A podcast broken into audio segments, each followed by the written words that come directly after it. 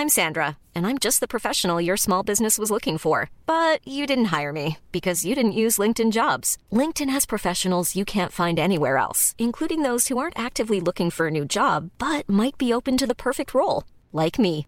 In a given month, over 70% of LinkedIn users don't visit other leading job sites. So if you're not looking on LinkedIn, you'll miss out on great candidates like Sandra. Start hiring professionals like a professional. Post your free job on linkedin.com/people today. Herzlich willkommen zur zweiten Folge der zweiten Themenwoche. Dieses Mal habe ich ein Interview mit dem Polypreneur Sebastian Thalhammer von der Projekt Phoenix Plattform geführt. Ein sehr interessantes Interview und es ist auch ein bisschen anders als das Interview mit Michael Dohlen. Deswegen bin ich auch so froh, dass ich die beiden im Interview für meine Humankapitalwoche hatte. Vorweg ähm, ein paar Sätze zu dem Interview. Wir haben das geführt. Meiner Meinung nach ist es echt gut gewesen, aber nach einer Stunde waren wir beide komplett platt. So viel Input ist da drin und ähm, wir haben danach ja auch noch das Interview, was ich jetzt äh, für Sebastians Podcast gegeben habe, geführt und ähm, auch da hingen wir dann ziemlich durch. Das ist mir bisher noch nicht passiert. Ähm, von daher kannst du dich auf ein wirklich sehr detailreiches Interview freuen. Das wollte ich vorweg schicken. Ansonsten würde ich sagen, Gitarre raus und auf geht's.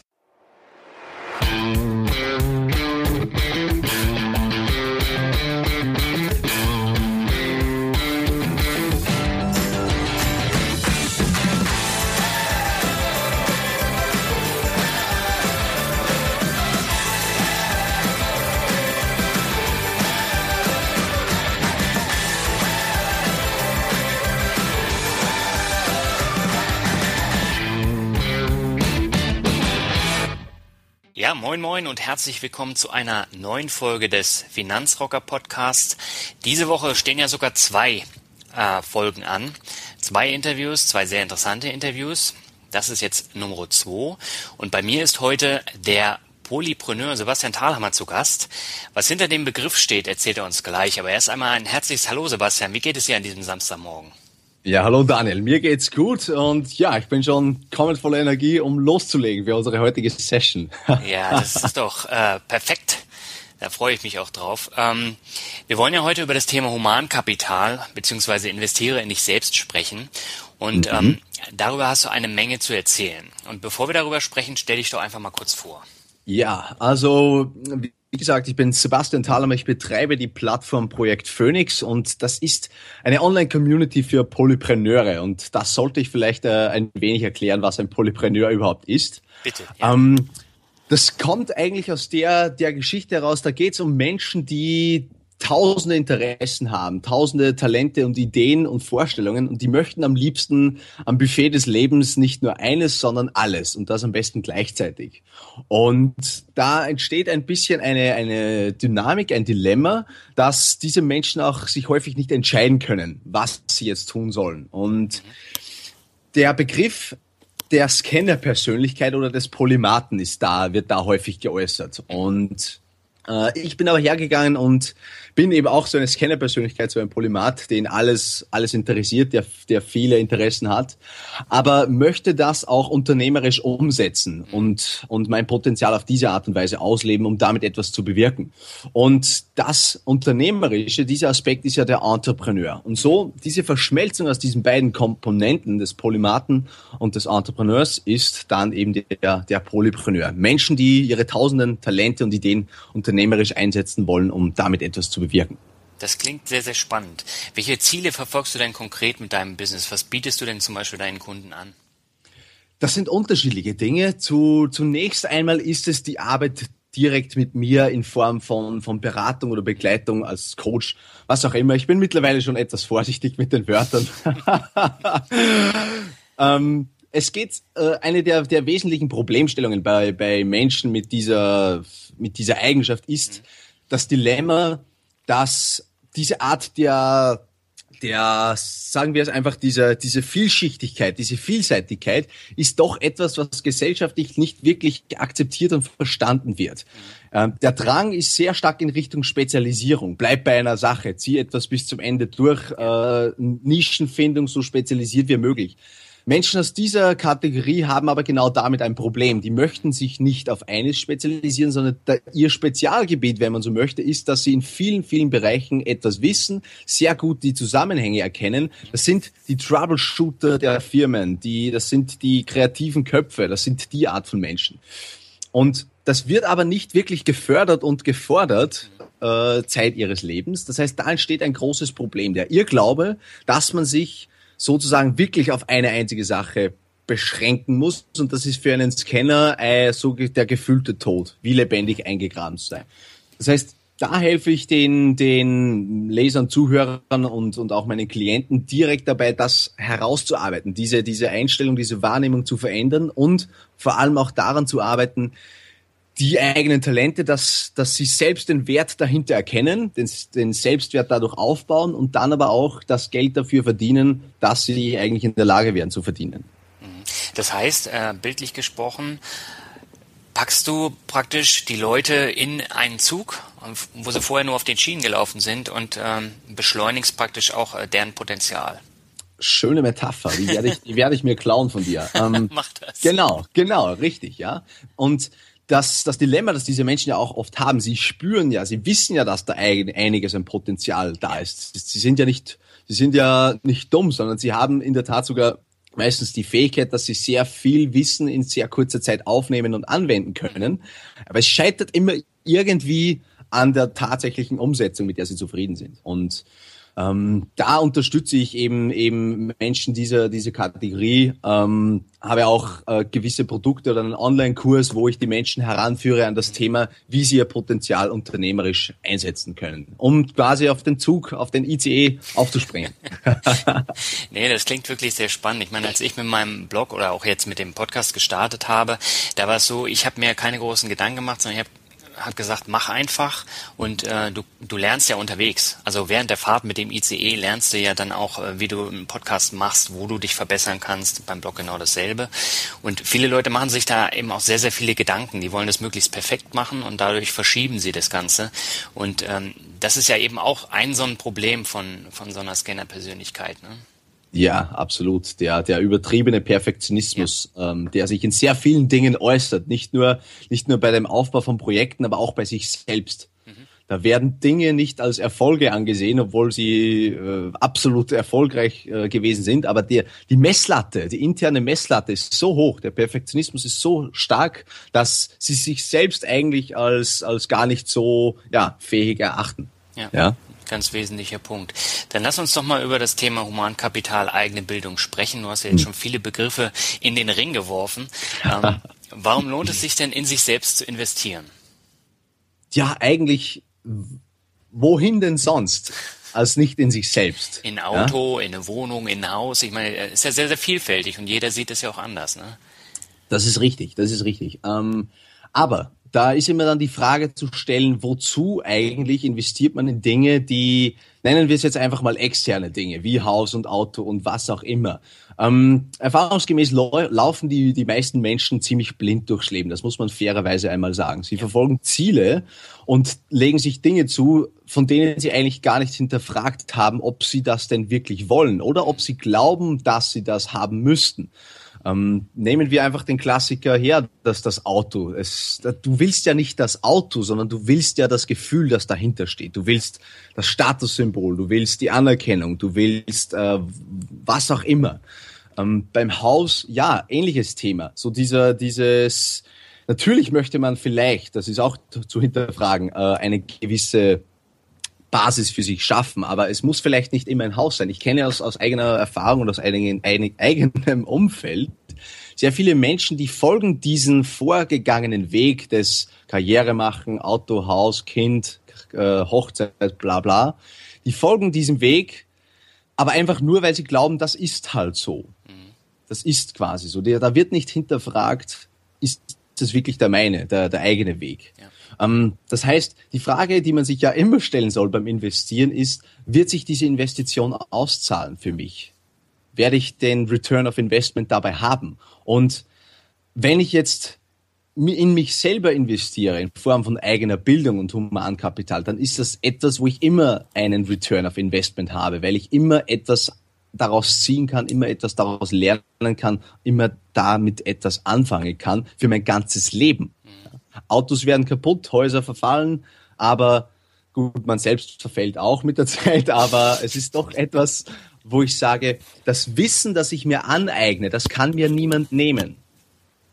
Ja. Es ist eine Investition mit, mit einem sehr guten Zinseszins, wenn man so will, weil Wissen wächst mit der Zeit und es ist auch, es wächst auch, wenn man es teilt mit anderen Menschen. Das kann man bei anderen Dingen nicht behaupten. Und da sehe ich quasi immer, also die beste Investition ist für mich immer in sich selber. Ja. ja? Hast du sehr schön ausgeführt. Ähm, kommen wir mal auf dich zu sprechen. Du hast ja schon in der Vergangenheit dermaßen viel gemacht. Also dein Lebenslauf ist ja dermaßen bunt. Ja. Äh, das, das mhm. ist wirklich enorm. An und für sich könntest du dir ja jetzt auch die, die Jobs in Österreich äh, quasi aussuchen. Hat freie Auswahl. Ähm, da hast aber keine Lust drauf. Ähm, mhm. Warum nicht? Und wie bildest du dich denn jetzt momentan weiter, damit du auch gerade deine Selbstständigkeit voranbringen kannst? Mhm. Ähm, gute Fragen. Lass mich da überlegen, wie ich da am besten antworte. Ähm, du hast ihm gesagt, oder ich habe ihm schon viel in der Vergangenheit gemacht und, und auch mehrere Berufsausbildungen und könnte mir quasi den Job aussuchen. Ähm, ich hatte ja früher genau die Situation, mhm. ähm, bin ja bin ja Elektrotechniker gel gelernt und habe auch den Ingenieurtitel, juhu, mhm. ähm, wusste aber, das ist eigentlich nicht das, was ich wollte, mhm. Elektrotechnik generell. Da habe ich damals schon versucht, die Jobs zu wechseln, um mir quasi mehr Abwechslung zu suchen, um mir quasi mehr Freiheit zu schaffen, um dazu zu lernen. Lernen war immer ein wesentlicher Aspekt. Ähm, was ich aber gemerkt habe, relativ schnell und wobei eigentlich nicht, ich musste eine Weltreise machen, damit ich das erkenne, ähm, dass ein Job für mich nicht die Lösung sein kann, weil es immer ein Kompromiss ist auf mehreren Arten. Ja. Und zwar geht es mir persönlich ja sehr stark darum, mein Potenzial auszuleben, aber auch meine Interessen zu, zu erweitern, mhm. dazu zu lernen und auch anzuwenden. Ja. Und in einem Job, da spielst du in einem gewissen System, da spielst du nach gewissen Regeln und diese Regeln geben andere Menschen vor. Deswegen hast du ja einen Job. Dafür wirst du ja auch unter anderem bezahlt.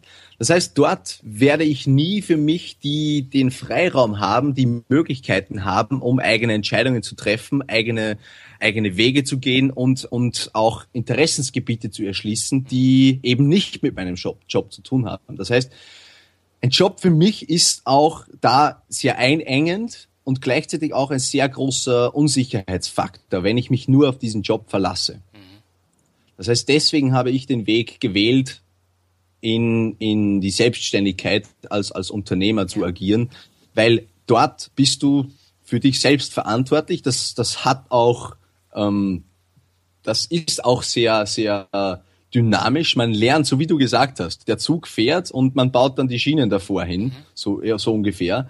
Man lernt dazu, man wird mit neuen Dingen konfrontiert und es ist nicht immer schön und alles eitel Wonne Sonnenschein, aber das ist es ja eigentlich, worum es geht im Leben. Ja, das, das Sinn ist ja nicht darin, dass wir die Füße hochlegen und 60, 70 Jahre nichts tun und das war's dann, sondern eigentlich geht es darum, Erfahrungen zu machen, zu, zu Mehrwert zu liefern, zu wachsen und ja, die Ups und Downs des Lebens, wenn man jetzt so will, äh, zu, zu erfahren und, und Grenzen zu testen. Und das sehe ich für mich den einzigen Weg als, als Unternehmer. Ja. Und zum, zu deiner Frage, wie ich mich selber weiterbilde, genau deswegen. Also ich, ich seit ich Unternehmer bin, ich habe so viel gelernt über mich und andere Dinge, die, die könnte ich in 20 Jahren äh, als Angestellter nicht lernen. Niemals. Ja. Das habe ich jetzt zum Beispiel auch in den vergangenen fünf Monaten gemerkt. Ich habe jetzt mhm. äh, mit dem Blog, mit dem Podcast so dermaßen viel gelernt, bin auch persönlich da wirklich vorangekommen. Und äh, wenn man das jetzt über Jahre macht, dann ist der Impact natürlich noch, noch viel höher. Mhm, mhm. Ja. Absolut, absolut. Sehr spannendes Thema. Ja. Und wie ist das für dich? Ich meine, wie, wie siehst du das für dich, diese Entwicklungen? Also diese äh, Entwicklung sehe ich genauso. Also ich hinterfrage jetzt ja auch meinen Job. Also den hinterfrage ich nicht erst seit heute, sondern den hinterfrage ich eigentlich schon seit Jahren, weil ich äh, quasi immer durch Deutschland ziehen muss, um einen Job zu bekommen, der mir dann auch gefällt. Und äh, dadurch führe ich natürlich auch äh, Fernbe eine Fernbeziehung, was, was sehr anstrengend ist. Momentan pendle ich halt drei Stunden am Tag. Und eigentlich kann es das ja nicht sein. Eigentlich muss das Ziel ja ein bisschen weiter gefasst sein. Mhm. Und äh, das habe ich ja zum Beispiel auch in den fünf Monaten äh, entdeckt, dass äh, da halt noch wesentlich mehr im Leben ist. Und das sind genau die Punkte, die du jetzt eben erwähnt hast. Mhm, mhm. Ja, und das sieht man ja auch, was für Entwicklungen da passieren bei einem selber. Man erkennt eigentlich ja. die Möglichkeiten, die vorher schon da waren, die man aber noch nicht gesehen hat, mhm. weil man selber sich ja immer in außerhalb der Komfortzone bewegt, weil einfach weil es ein Ding der Notwendigkeit ist. Wenn du wenn du Unternehmer bist, wenn du wenn du wenn du da rausgehst, da wirst du mit deinen Ängsten konfrontiert. Ja. Da passieren die Dinge nicht so, wie du es dir vorstellst. Und dann musst du aber agieren, da musst du etwas tun dagegen oder du wirst untergehen. Es ist, es ist eine gewisse Art und Weise des, des Überlebenskampfs, aber letzten Endes sind wir dafür geschaffen und dafür auch ähm, in der Lage, das zu tun. Ja, ja, wobei es ist aber sehr kompliziert, wenn ich jetzt mit Freunden oder Kollegen über dieses Thema spreche. Die sehen das alles komplett anders. Und ich glaube, auch viele der Hörer sehen das dann komplett anders. Man muss es einfach mal erlebt haben, dieses mhm. Gefühl, mhm. wie, wie man selber halt auch wächst charakterlich ja. und auch vom Wissen her. Und ähm, dann wirst du das automatisch merken. Aber bei mir war das zum Beispiel so, Daniel Kort vor dem Finanzrocker, war der Abend dann so, ja, ein bisschen Playstation, ein bisschen Film gucken und seitdem, ich habe die Playstation seit fünf Monaten nicht mehr angemacht, ich setze mich einfach vor den Rechner, tausche mich aus mit irgendwelchen Leuten und äh, auch das ist ja dann so, so ein Wissensimpact, den du dann bekommst und das ist mhm. sehr, sehr wichtig und äh, das möchte ich auch gar nicht mehr missen. Mhm, mhm. Ja, man, man erkennt dann eine andere Art von von Freude, von Spaß, ja, die genau. man vorher noch nicht kannte. Und, ja. und ich beschreibe das so, da, das ist die, ich nenne das jetzt einfach mal, die Pendeltheorie, Patent, äh, Patent Pending. Ähm, wenn man, und ich war ja auch angestellt, ich ja. kenne die Seiten, ich kenne auch die Einstellung, ich kenne auch die, die begrenzte Sichtweise auf die Dinge. Mhm. Ähm, und die hat man als Angestellter, das ist einfach so. Ähm, einfach weil man in einer, sich in einer Struktur bewegt, in einer fest definierten Struktur und nicht nicht sehr leicht über den Tellerrand schauen kann, bis dass man es gemacht hat. Ähm, das Pendel der Emotionen schwingt zwischen Unwohlsein und etwas glücklich, das schwingt so leicht hin und her. Mhm. Ja, man, man fühlt sich nicht außerordentlich äh, happy, man ist quasi nicht tiefsten Herzens erfüllt, aber man ist auch nicht komplett deprimiert und am Boden und, und äh, Selbstmordgedanken. Also man schwingt in einem gewissen Radius. Und das ist auch, ja, damit leben die meisten Menschen ihr ganzes Leben lang. Ja. Bin ich jetzt aber, stelle ich mich da raus in und, und verlasse das sichere Nest, ja, die vermeintliche Sicherheit, muss ich jetzt gleich sagen, und, und gehe daraus als Selbstständiger oder was auch immer oder mache unternehmerische Aktionen. Ich muss ja nicht gleich den Job kündigen. Ja. Dann erkenne ich auf einmal, okay, wow, ich werde zum Beispiel gerade richtig nervös, weil jetzt, es geht jetzt darum, mein erstes Podcast-Interview zu machen oder das erste Mal einen Artikel zu veröffentlichen oder das erste Mal etwas selber zu verkaufen, das ich produziert habe. Da kommen Ängste hoch, da kommen Zweifel hoch, da kommen alles Mögliche kommt da hoch. Und das Pendel gibt einen ganz anderen Ausschlag. Man, man wandert das Spektrum viel weiter. Und man hat aber auch dafür den Pendelausschlag nach oben viel mehr. Es wird ein, es ist ein ganz anderes Gefühl, wenn man merkt, wow, man hat jetzt etwas von sich verkaufen können zum Beispiel. Oder Menschen finden das, was man zu sagen hat, interessant und inspirierend. Das ist ein Gefühl von Freude, das ist, äh, ja, kann man erst dann beschreiben, wenn man es selber erlebt hat. Ja, definitiv. Und, und diese, diese Dynamik auch der Emotionen, der, der Gefühle, die da durchgehen, die ist einfach um einiges stärker. Und das ist man nicht gewohnt, wenn man zig Jahre in dieser, nennen wir jetzt einfach mal, in dem mittleren Aspekt des Spektrums nur herumgetümpelt ist. Ja. ja. Und das macht dann auch wieder Angst. Und so passiert es ja dann auch häufig, dass man wieder zurückspringt in das, in das äh, wohlbehütete Nest des, des, wo es so wie es früher war. Ins Hamsterrad. Ins Hamsterrad, ja. richtig. Ja. Das ist ja eben auch ein sehr, sehr großes Thema.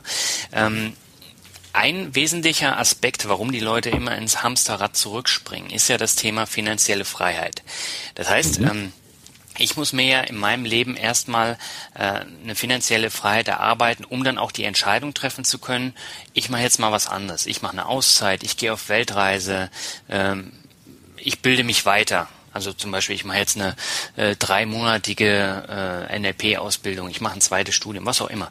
Mhm. Viele Leute haben gar nicht den Wunsch, finanzielle Freiheit zu erreichen, sondern die verschulden sich dann, indem sie ein Auto kaufen auf äh, Kredit, indem sie ein Haus kaufen auf Kredit, was auch immer. Was bedeutet dir denn der Aspekt finanzielle Freiheit? Sehr viel, um es gleich vorweg zu sagen. Ja. Ähm, für mich ist finanzielle Freiheit ein, ein Ziel, das ich erreichen möchte, wenngleich sich die, der Grund sehr stark verändert hat, warum ich ihn erreichen möchte. Und da möchte ich auch kurz sagen, was für mich finanzielle Freiheit bedeutet. Ähm, und das ist für mich wirklich der Begriff, dass ich sage, für mich sind Systeme installiert, die mich mit Geld versorgen, so dass ich mir keine Gedanken mehr darüber machen muss, wie viel ich ausgeben kann oder wie viel nicht. Ja. Also die Ausgaben unterschreiten die Einnahmen, die ich durch diese Systeme ähm, bekomme. Ja. Das ist für mich eigentlich der Begriff finanzielle Freiheit. Und früher, nachdem ich zum Beispiel das Buch Die Vier-Stunden-Woche gelesen habe. Tim Ferriss taucht überall auf. Der tat natürlich. Ja. Ähm, der, der hat mich, und da ist genau das passiert, was ich jetzt bekrittle, und das war ja nicht seine Absicht, aber er ist einfach ein verdammt guter äh, Marketer. Da bin ich einfach na, diesen, dieser Illusion nachgelaufen, oh, finanziell frei, das machst du jetzt und dann hast du die Vier-Stunden-Woche und du kümmerst dich halt ein wenig nebenbei um dein, dein Business und aber eigentlich geht's dann darum, dass ich immer den ganzen Tag tun und lassen kann, was ich möchte. Ja. Das ist es nicht. Das ist nicht der Weg, den du erstens denn niemand beschreiten wird und selbst wenn du es erreichst, dann ist das eigentlich das Schlimmste, das dir passieren kann. Mhm. Und Warum das so ist, da erzähle ich einfach kurz dies, die Metapher dazu. Stell dir vor, Daniel, du, du, deine perfekte Partnerin, deine, deine Frau, Frau deiner Träume, quasi, wuhu, und, und du hast sie gefunden. Ja. Und dann überlegst du dir, wie du es schaffst, dass du maximal vier Stunden in der Woche mit ihr Zeit verbringst. Ja.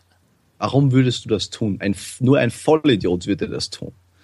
Und da sehe ich genau diesen Knackpunkt bei diesen Themen finanzielle Freiheit und, und Arbeit und was, wie das zusammenspielt. Mhm. Ja? Arbeit ist nicht die Last, die du loswerden solltest, sondern Arbeit ist etwas, wenn du es richtig anpackst, das dich erfüllt, das dich bereichert, das dich auch als Resultat dessen, dass es etwas ist, das einen Mehrwert liefert, auch dafür sorgt, dass du, dass du Einkommen generierst, mit dem du dann wieder das stützt, was du ohnehin tust. Ja, es soll Spaß machen, ne? Es soll Spaß machen und es soll, es soll für dich eine Bedeutung haben. Mhm. Der Mensch sucht nach Bedeutung äh, und nach, nach ähm, um etwas weiterzugeben, das ihn selbst überdauert. Das ist, das ist ein tiefes Bedürfnis von uns. Ja.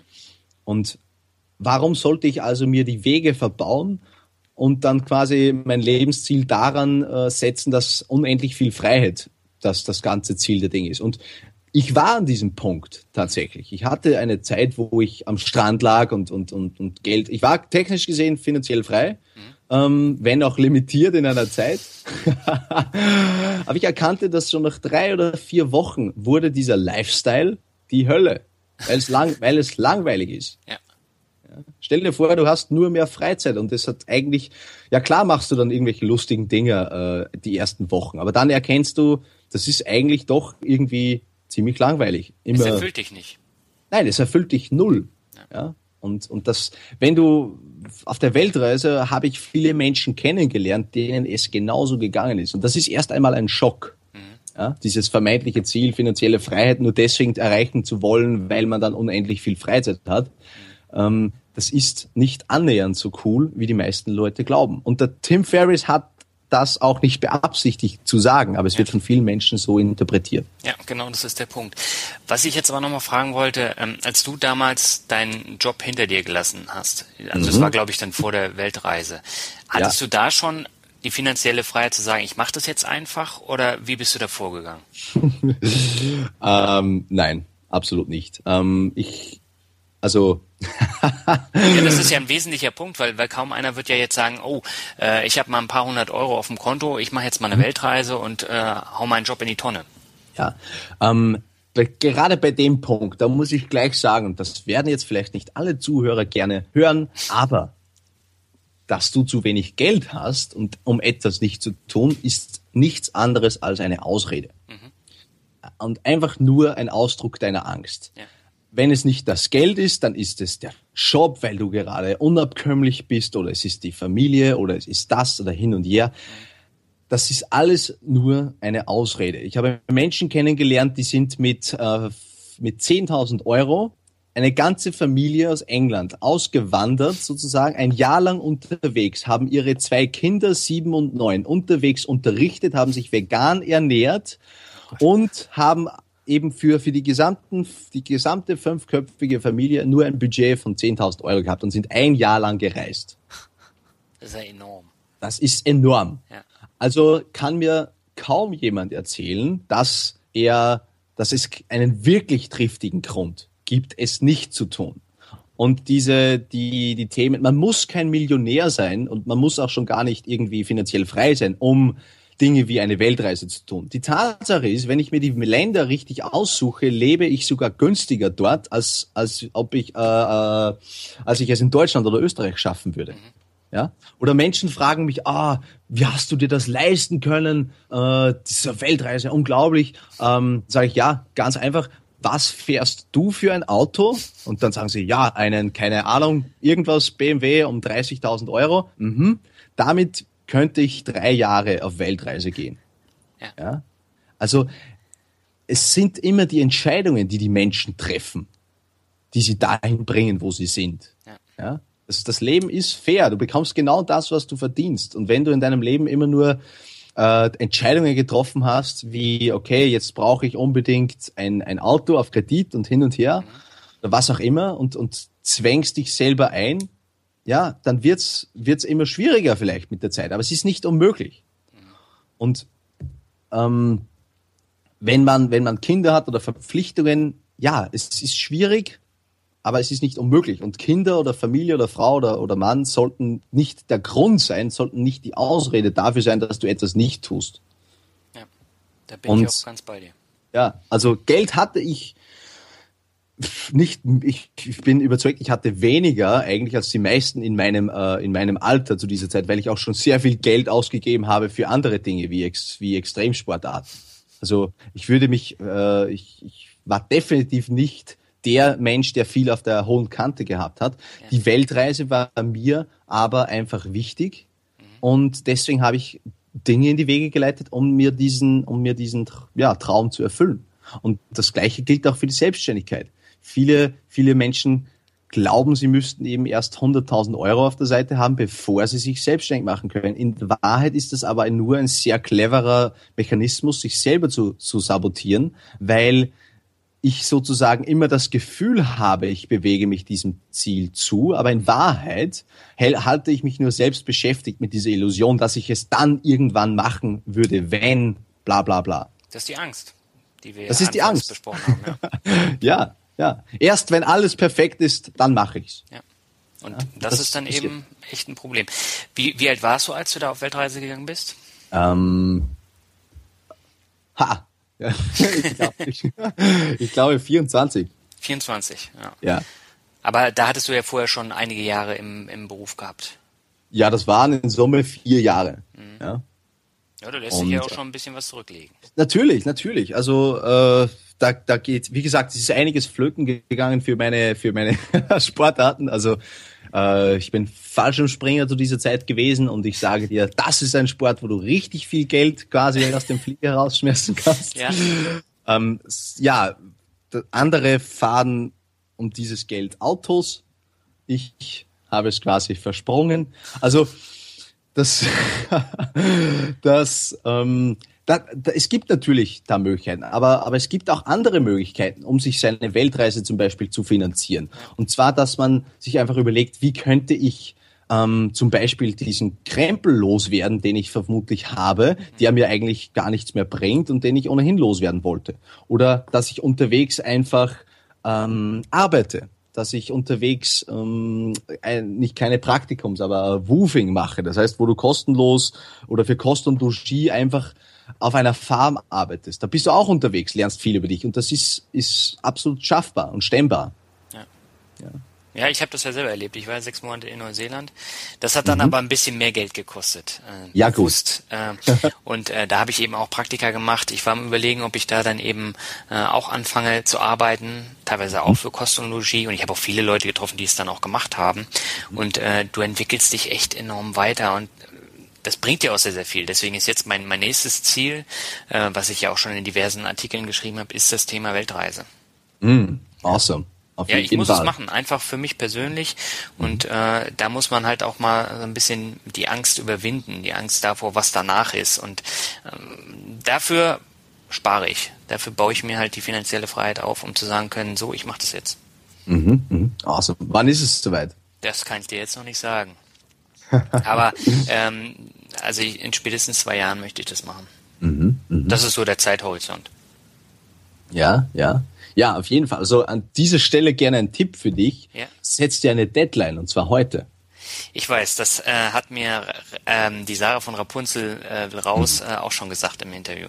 Mhm. Die hat mhm. das ja genauso gemacht und die hat, die hat dann zwei Jobs angenommen, um eben auch diese finanzielle Freiheit zu haben. Genau.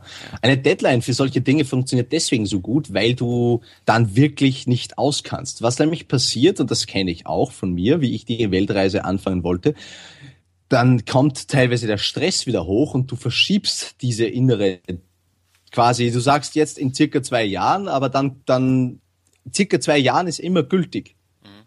In den, im nächstes Jahr ist in circa zwei Jahren auch noch immer gültig für deinen Verstand quasi kein Unterschied. Aber wenn du sagst 1. Juli 2017 mhm.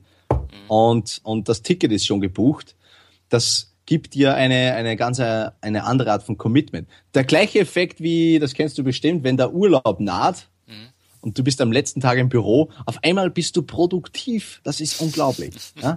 Alles funktioniert, alles irgendwie bringt man unter Dach und Fach, ja. was man sonst in Wochen nicht geschafft hat. Ja, du hast halt ein Ziel, ne? Genau, genau du hast ja und eine Deadline, wo es quasi kein Zurück mehr gibt. Ja. Lässt sich denn als Polypreneur schneller finanzielle Freiheit erreichen als in einem normalen Job? Hm. Ähm, ja, würde ich sagen. Und zwar finanzielle Freiheit in meiner Definition. Mhm. Einfach aus genau diesem Grund. Wenn du, wenn du in einem Job bist, dann hast du gewisse, hast du Begrenzungen. Ganz einfach. Es wird eine Deckelung geben als, als Polypreneur oder als Unternehmer gibt es diese Deckelung nicht. Mhm. Es gibt die Möglichkeiten, das heißt jetzt nicht, dass es quasi, dass du sofort reich bist, wenn du Polypreneur bist. Das meine ich jetzt nicht. Nee. Aber ich kann als Unternehmer ähm, ein Business starten, wo ich, keine Ahnung, einen Umsatz von 50.000 Euro im Monat erwirtschaftet. Das ist möglich. Das machen Menschen Tag für Tag. Als Angestellter Pat Flynn zum, zum Beispiel, Beispiel. Ähm, oder Pat Flynn ist oder oder John Lee Dumas, ja. der verdient momentan eine halbe Million im Monat. Im Monat, ja, das ist der Hammer. Und das das ist und das ist noch nicht einmal viel. Mhm. Wir dürfen nicht vergessen, das ist ja eigentlich nicht einmal viel im Vergleich zu Menschen wie greifen wir ganz hoch, ein Steve Jobs, ein, eine Oprah Winfrey, ein Richard Branson. Ja. Was die umsetzen im Jahr an, an, an an Einkommen. Ja? Das ist, das wäre für einen Angestellten abs, das ist nicht möglich. Punkt. Das geht nicht. Einfach schon alleine aus steuerlichen Gründen. Ja? Wo du einfach anders agieren kannst als Unternehmer. Ja. ja? So. Und finanzielle Freiheit ist ja, wo ich gesagt habe, ich setze Systeme äh, oder ich baue Systeme auf, die mich mit Einkommen versorgen, die, die mir dann diese freie, finanzielle Freiheit gewährleisten. Das könnte man jetzt aber auch noch anders interpretieren. Deswegen bin ich da sehr genau. Ich kann natürlich auch, wenn ich clever bin, als äh, wenn ich einen Job habe, mir überlegen, was baue ich nebenbei auf, so wie du es jetzt machst, so wie ich, wie ich das verstanden habe. Ein System oder eine, eine Tätigkeit, was auch immer, das mich zusätzlich mit Einkommen versorgt. Das machen auch viele Menschen und das ist auch ein Weg. Ähm, ich weiß nicht, was schneller ist. Das ist immer so diese, das kommt sehr auf den Persönlichkeitstyp drauf an. Manche Menschen ähm, haben zum Beispiel, wenn sie zu viel Sicherheit haben, den sie durch den Job bekommen, dann kommen sie nicht in die Gänge. Ja, dann verschieben sie das immer oder sie arbeiten nicht wirklich gewissenhaft an ihrem, an ihrem Side-Project oder was auch immer. Das heißt, die sind wieder langsam. Andere Menschen sagen, okay, ich habe einen Job, aber ich habe jetzt genau zwei Stunden in der Woche Zeit für mein, für mein Nebenbusiness. Die, die nutze ich jetzt wirklich produktiv. Die sind sogar schneller. Ja. Und das Gleiche gibt aber auch, gibt's aber auch für die Vollzeitunternehmer, die sozusagen, die, die lieben diesen Thrill, dass sie eben keine Sicherheit mehr haben. Da heißt es friss oder stirb. Ja. Und andere, die gehen darum, die gehen darunter ein. Die können mit diesem Druck nicht umgehen. Also es ist eine sehr, sehr individuelle Frage. Deswegen gibt's den besten Weg nicht äh, oder auch den schnellsten, würde ich sagen. Aber die Conclusio, es macht immer Sinn, wenn ich mir Gedanken mache, wie baue ich mir Dinge nebenbei auf, um mich nicht von einer einzigen Sache abhängig zu machen. Denn genau diese Situation, und das möchte ich noch kurz äh, erzählen im Punkto dieses vermeintliche Sicherheitsdenken bei Jobs. Ja? ja. Deine Sicherheit im Job ist, dauert genau so lange, wie deine Kündigungsfrist ist. Ja, drei Monate oder teilweise halt kürzer. Genau, dann ist deine Sicherheit weg. Und wenn du wenn du unternehmerisch denkst und, und stell dir einfach vor, du hast einen einzigen Kunden, mhm. ja, und du konzentrierst dich nur auf diesen Kunden, was passiert, wenn dieser Kunde wegfällt? Dann hast, dann hast du ein Problem. Ja. Und als, An, als Angestellter ist, wenn du jetzt dieses Modell nimmst, ist das Unternehmer, der, der, das Unternehmen, in dem du arbeitest, quasi dein Kunde, weil du von dem Geld bekommst. Ja. Aber der entscheidet, wie lange er dein Kunde ist und der wechselt dich schneller aus, als du, als du vielleicht glaubst. Ja. ja. Und das Und geht ja ist, immer mehr dahin, ne? Es geht immer mehr dahin, ja. Na, schon, äh, schon schwierig, da dann auch äh, wirklich eine Entscheidung zu treffen, wo man dann auch wirklich dahinter stehen kann. Weil das ist ja immer so ein Abwägen. Je nachdem, ob du Familie hast, ein Haus hast, ein Auto, was du abbezahlen musst, da stehst du ja dann nochmal zusätzlich unter Druck. Natürlich, natürlich. Wie gesagt, es ist, es, es ist schwierig, oder schwieriger mit, mit Verpflichtungen. Da stimme ich absolut zu. Und, und das verstehe ich auch. Aber nur weil es so ist, oder eigentlich sollte man sagen, gerade weil es so ist, gerade weil ich Familie habe, gerade weil ich Verpflichtungen habe, sollte ich mir ja überlegen, wie kann ich das absichern durch andere Wege und mich nicht nur auf eine einzige Sache verlassen. Und ähm, zum Beispiel, wenn du dir ansiehst, Leo Babauta von zenhabits.net, mhm ähm, der mittlerweile, ich weiß es nicht, aber ich glaube, ein, also er ist New York Bestseller-Autor und auf seinem Blog sind mehrere Millionen Zugriffe im Monat. Ähm, dieser Mensch hatte einen Fulltime-Job und hatte, ich weiß jetzt nicht mehr die Zahl, aber es war irgendetwas zwischen sechs und zehn Kinder zu ernähren und Was? Frau. Ja, genau. und hat in dieser Zeit angefangen, seinen Blog zu schreiben. Und wie hat er es gemacht? Er ist früher aufgestanden, hat 30 Minuten bevor seine Kinder wach waren geschrieben, hat jedes Fitzelchen an Zeit in der Mittagspause geschrieben. Er hat, glaube ich, vier Artikel pro Tag. Nagel mich, nagel mich nicht auf den Zahlen hier fest. viele Kinder, viele, viele Artikel, wenig Zeit und das hat er jeden Tag durchgezogen. Konsequent, eisern. Und er hat gesagt, natürlich war es schwierig, natürlich war es heftig, aber er hat eigentlich gewusst, genau deswegen muss er es durchziehen, genau deswegen muss es funktionieren. Ja. Der Mensch ist jetzt finanziell frei und hat jetzt andere, äh, braucht den Job jetzt nicht mehr. Ja, definitiv. Aber bei euch in Österreich gibt's ja auch schon Beispiele. Das habe ich letztens in einem Podcast gehört. Und zwar der Thomas Mangold, den kennst du bestimmt auch, ne? Der Thomas Mangold, ja genau, mit dem war ich auch schon im Gespräch. Genau, ja. der hat ja auch meines Wissens einen Fulltime-Job äh, bei der Stadt Wien und macht dann vorher und nachher schreibt er dann Bücher. Ja, der Thomas Mangold, von dem kannst du dir einiges abschauen in puncto Produktivität. Ja, ja. definitiv. Aber genau, der macht's auch so und der, der fährt auch gut damit, äh, wie er gesagt hat. Ja, ja definitiv. Ähm, was machst du denn für den Vermögensaufbau abseits des Humankapitals? Legst du Geld mhm. an oder ähm, wie sparst du denn? Ja, ähm, das, das ist auch immer ein sehr dynamisches Thema, wo ich mich auseinandersetze. Und ich, ich bin ja auch äh, kundig in der, in der Materie, ähm, bin ja auch staatlich geprüfter Vermögensberater, ja. einer meiner, einer meiner Exkursionen. Aber ähm, prinzipiell lege ich immer Dinge, investiere ich immer in Dinge, die ich verstehe. Mhm. Regel Nummer eins. Sehr und wichtig, äh, ja. genau, genau.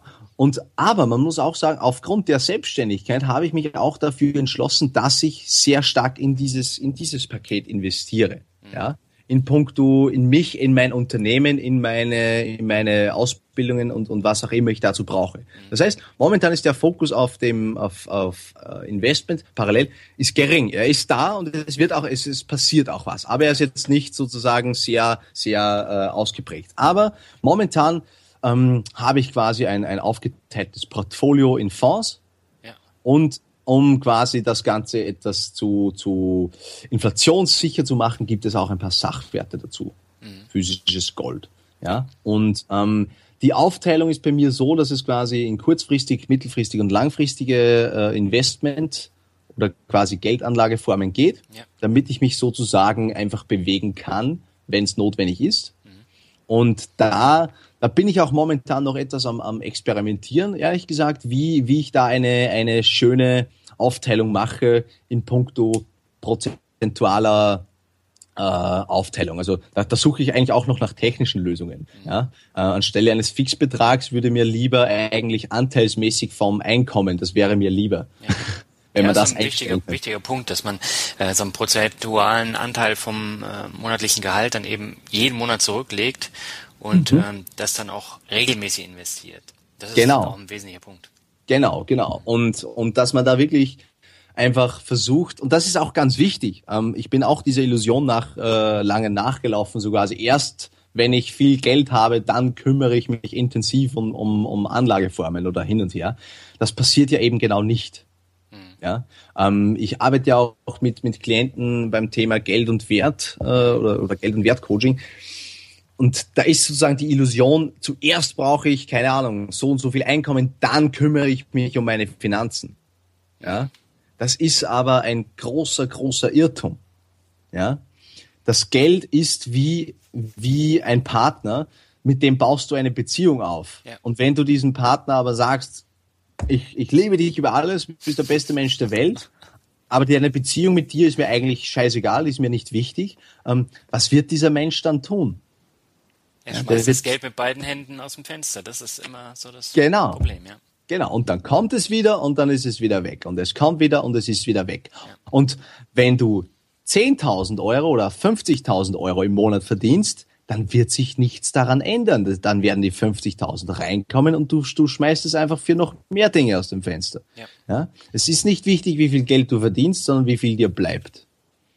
Und, und da, das ist wirklich ein sehr interessanter Aspekt, den ich gelernt habe vom äh, John Loger, ähm, Amerikaner, der mir eben gesagt hat, das unterschätzen viele Menschen, dass es eben nicht nur darum geht, jetzt ähm, quasi möglichst viel Kohle anzusammeln, sondern auch, dass du dich damit beschäftigst, wie ist deine Beziehung zum Geld, deine Einstellung zum Geld, wie, wie wichtig ist dir es, dass es da ist und wie kümmerst du dich darum? Mhm. Weil dann ist es etwas, das wachsen kann, dann ist es etwas, das dir auch Freude bereitet. Und, und man kennt das ja auch, äh, äh der Lottogewinn ja, oder die Lottogewinne, die vermeintliche quasi, ja, endlich ist das, sind alle Probleme gelöst. Ja? Man, man sieht ja, was mit diesen Menschen vielleicht passiert. Oder häufig. Ja. Es ist, wenn du nicht mit Geld umgehen kannst, dann macht es keinen Unterschied, wie viel du hast davon. Ja, ja es ist nicht nur das Umgehen, sondern es ist auch das drüber sprechen. Also mhm. das ist in äh, Deutschland so, in Österreich wird es wahrscheinlich nicht anders sein. Viele Leute sprechen nicht über Geld, über Gehalt und wie sie anlegen. Mhm. Ähm, und dadurch verkümmert halt auch dieses Verhältnis zum Geld. Das habe ich mhm. jetzt auch festgestellt. Mhm. Und ähm, deswegen habe ich jetzt auch einen Podcast über dieses Thema gemacht und äh, auch einen Artikel, weil ich es wirklich wichtig finde, über Geld äh, zu sprechen oder jetzt in meinem Fall auch zu schreiben, ähm, mhm. da lernst du auch nochmal eine ganze Menge. Ja, absolut, weil die meisten Menschen, und ich habe das ja an sehr harte Weise erfahren, das kann ich ja ganz offen sagen, mhm. die, die als Vermögensberater, und vermutlich zieht manche Menschen das Gesicht zusammen, wenn sie das hören, ähm, das ist schon allein das Wort Vermögensberater, Finanzberater. Uh, ja. ja da, geraten schon manche Menschen in Schockstarre. Und ähm, das hat mich immer fasziniert. Es ist leichter, die BH-Größe von der Freundin von jemandem zu erfragen, als das, was er im Monat verdient. Ja. Ja, so, Geiler so Vergleich. Ja, ja, aber habe ich ausprobiert. Habe ich ausprobiert, es funktioniert. Echt? Ähm, ja, natürlich.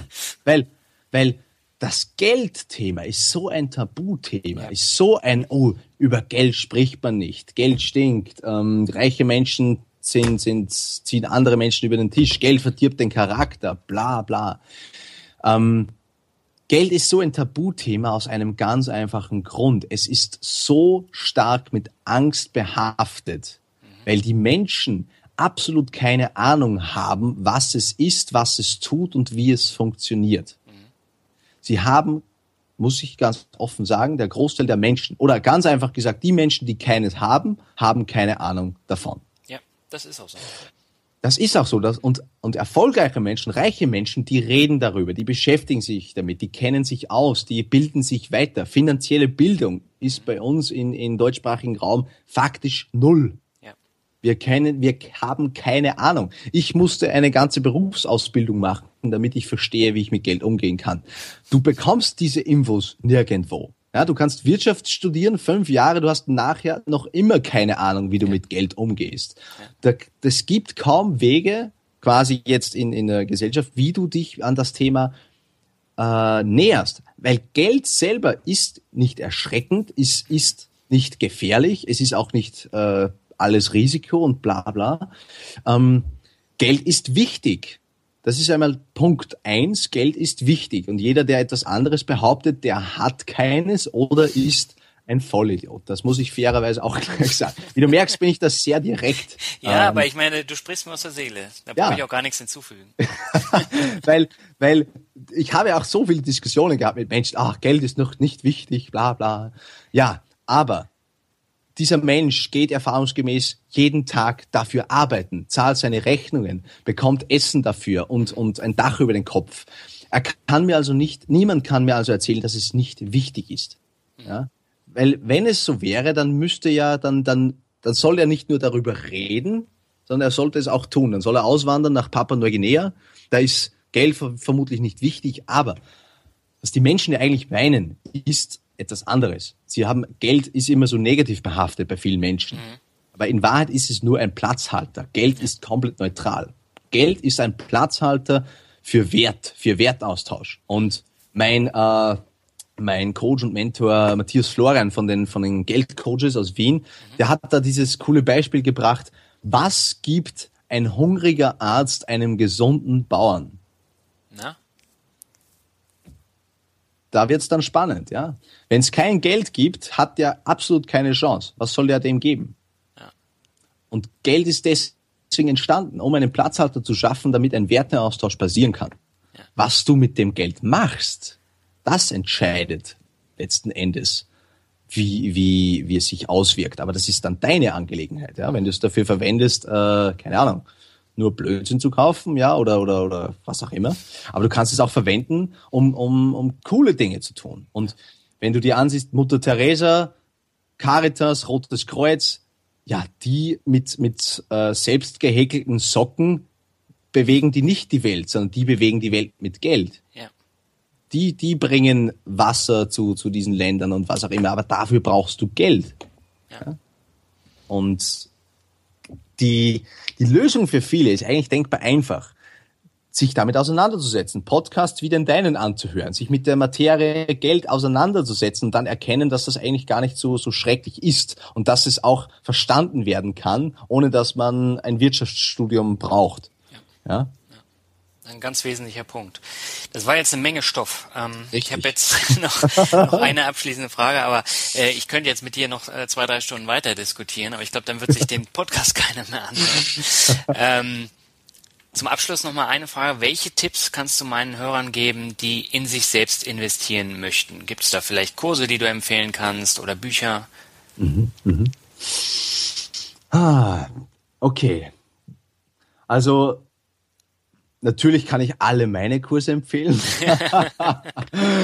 Aber nein, natürlich schaut rein, wenn ihr, wenn ihr, wenn ihr neugierig seid, auf jeden Fall. Aber wichtig ist generell für eine Investition in dich selber, ähm, ist es einfach mal zunächst wichtig, herauszufinden, was möchtest du eigentlich haben? Mhm. Ja, wo soll es denn eigentlich hingehen? Das heißt, bevor du irgendwelche Kurse und Ausbildungen machst, würde ich mich einfach hinsetzen. Das ist eine weitaus wichtigere Arbeit.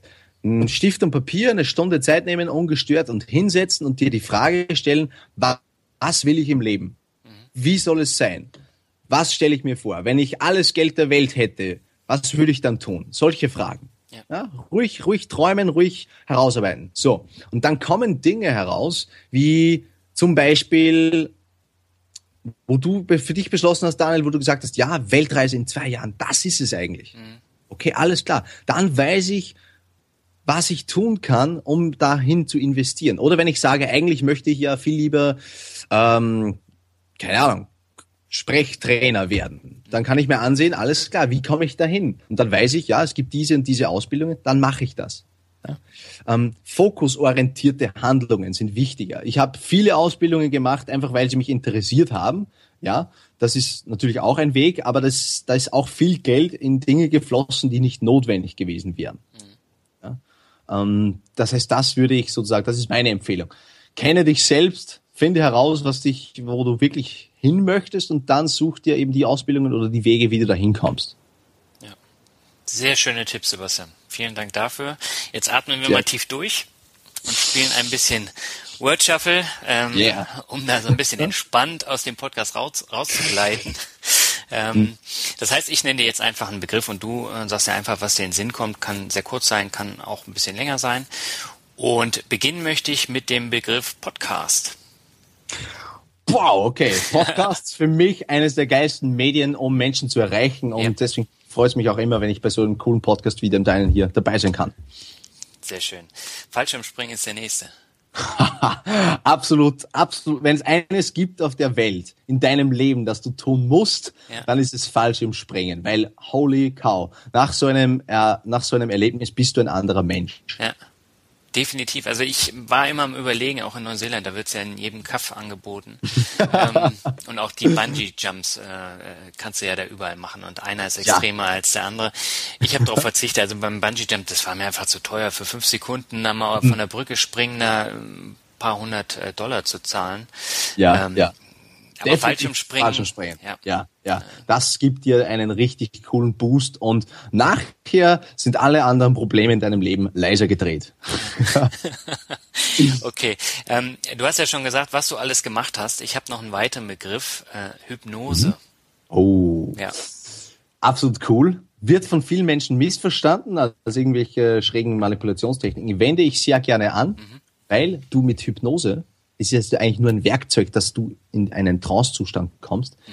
Aber du kommst dadurch an die Substanz der Menschen. Du kommst dadurch sehr leicht an das Potenzial, das in den Menschen schlummert. Mhm. Alle diese, diese Filter, alle diese Barrikaden, die man sich aufgebaut hat, die umgeht man und kann direkt das anzapfen, was wirklich in einem steckt. Absolut cooles Werkzeug. Ja, eigentlich gibt's nichts, was du nicht gemacht hast, oder? Keine Ahnung, vielleicht kommen wir noch auf etwas drauf. Doch, ich habe noch einen Begriff, der kommt auch gleich als nächstes. Ja? Tellerwäscher. Uh. ja, hast du erwähnt in deiner Biografie und da habe ich gesagt, oh, den nimmst du jetzt mal mit rein. Ja, ja. Ähm, absolut für mich wichtig und notwendig, am Boden quasi zu sein, auch zu erkennen, wie es unten ist. Ja. Ja. Ähm, ja, ich, und wenn, wenn, wenn es dir quasi nicht gegeben ist, dann erzwing die Situation. Bring dich in, in solche Tellerwäsche-Situationen. Ja. Du lernst eine Menge über dich. Eine Menge. Ja, ja definitiv. Apnoe-Tauchen ist das nächste. Oh.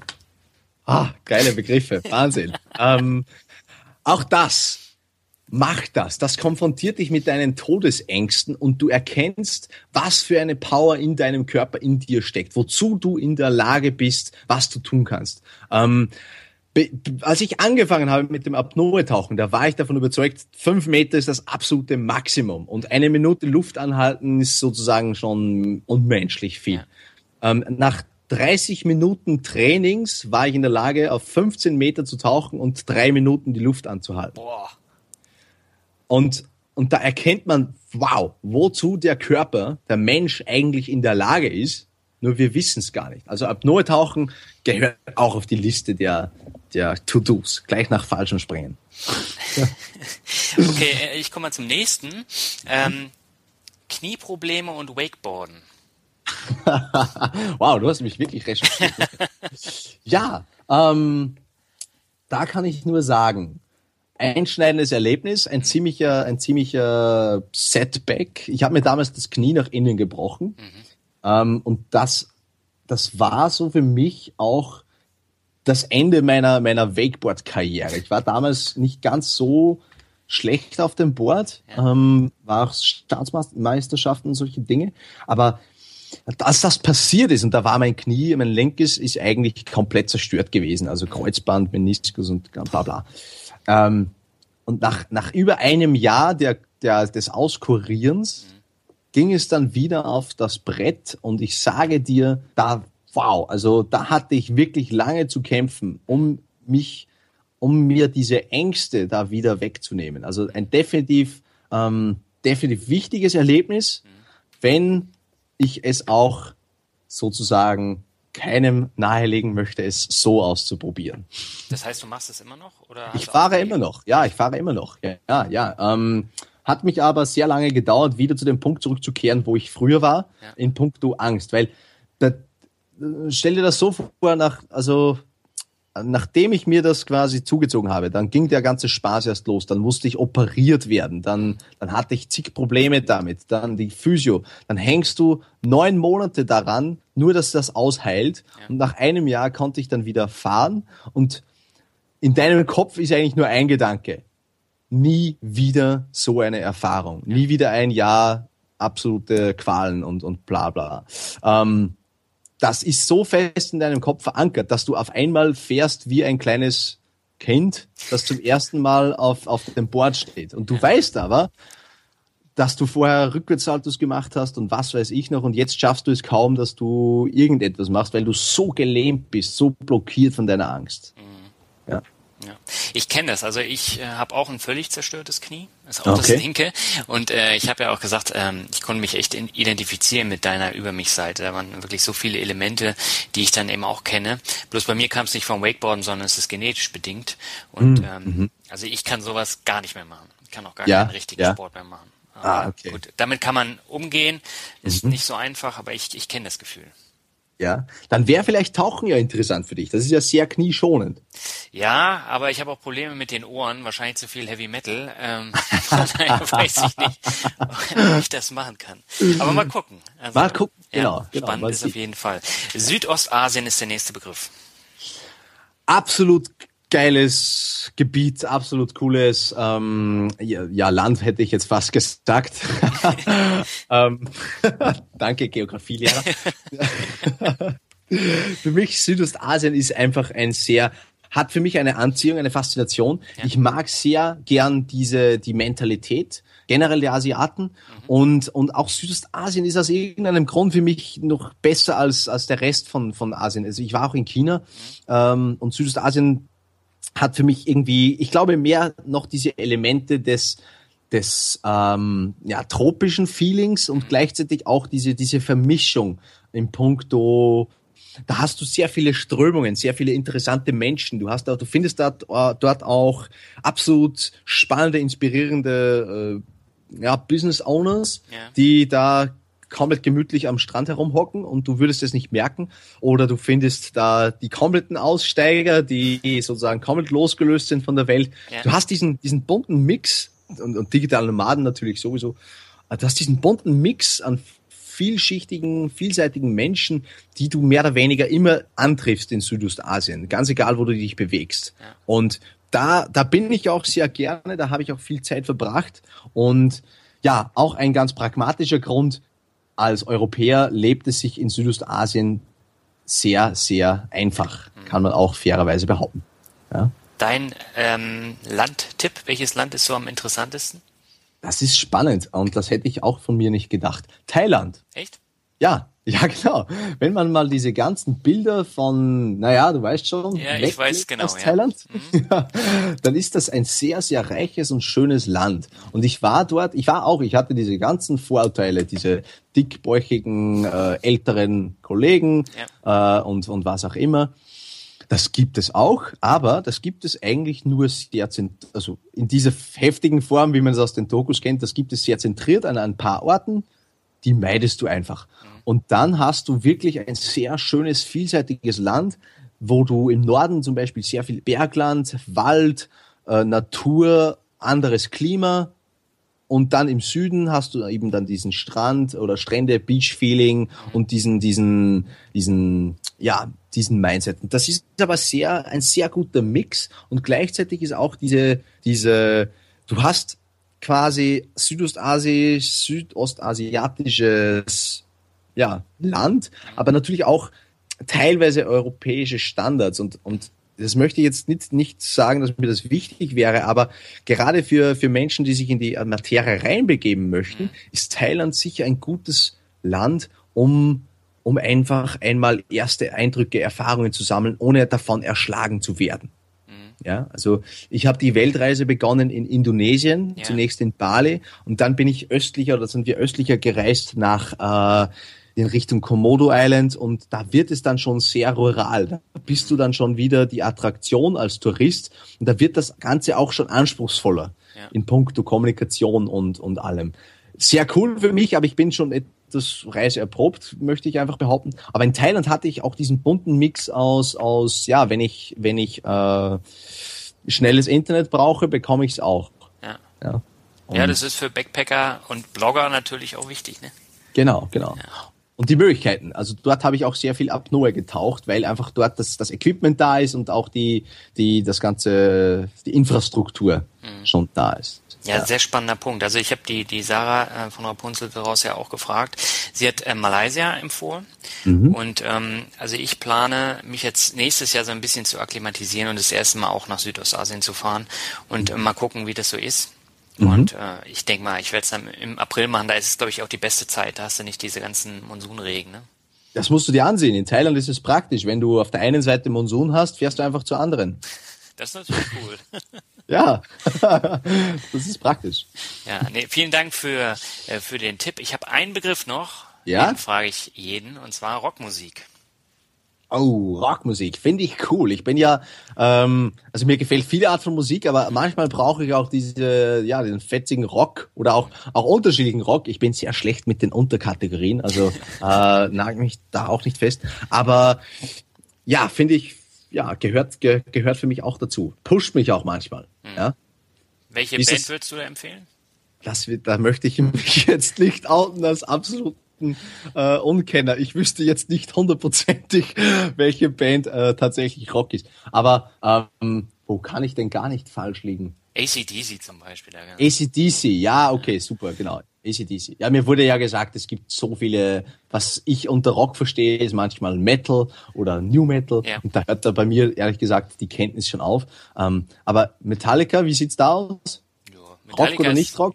Ja, es ist äh, schon eher ein bisschen härter. Die haben ja als Thrash-Metal-Band angefangen, sind mhm. dann immer softer geworden und versuchen jetzt wieder ein bisschen härter zu werden. Aber Metallica ist einfach auch cool. Ne? Ja, ja, und, und ähm, aber prinzipiell bin ich, ja, Rock ist, ist cooler Sound. Rock'n'Roll. das war ein perfektes Schlusswort. Sebastian, vielen herzlichen Dank. Ich bin jetzt auch ehrlich gesagt ein bisschen geschafft von diesem äh, Interview, weil das war echt enorm. Äh, informationsreich, hat mir selber auch sehr viel gegeben. Mhm. Deswegen äh, vielen herzlichen Dank und ich bin auch sehr gespannt auf das Feedback äh, von den Hörern. Ich auch. Daniel, war echt cool, dass ich heute hier sein dürfte.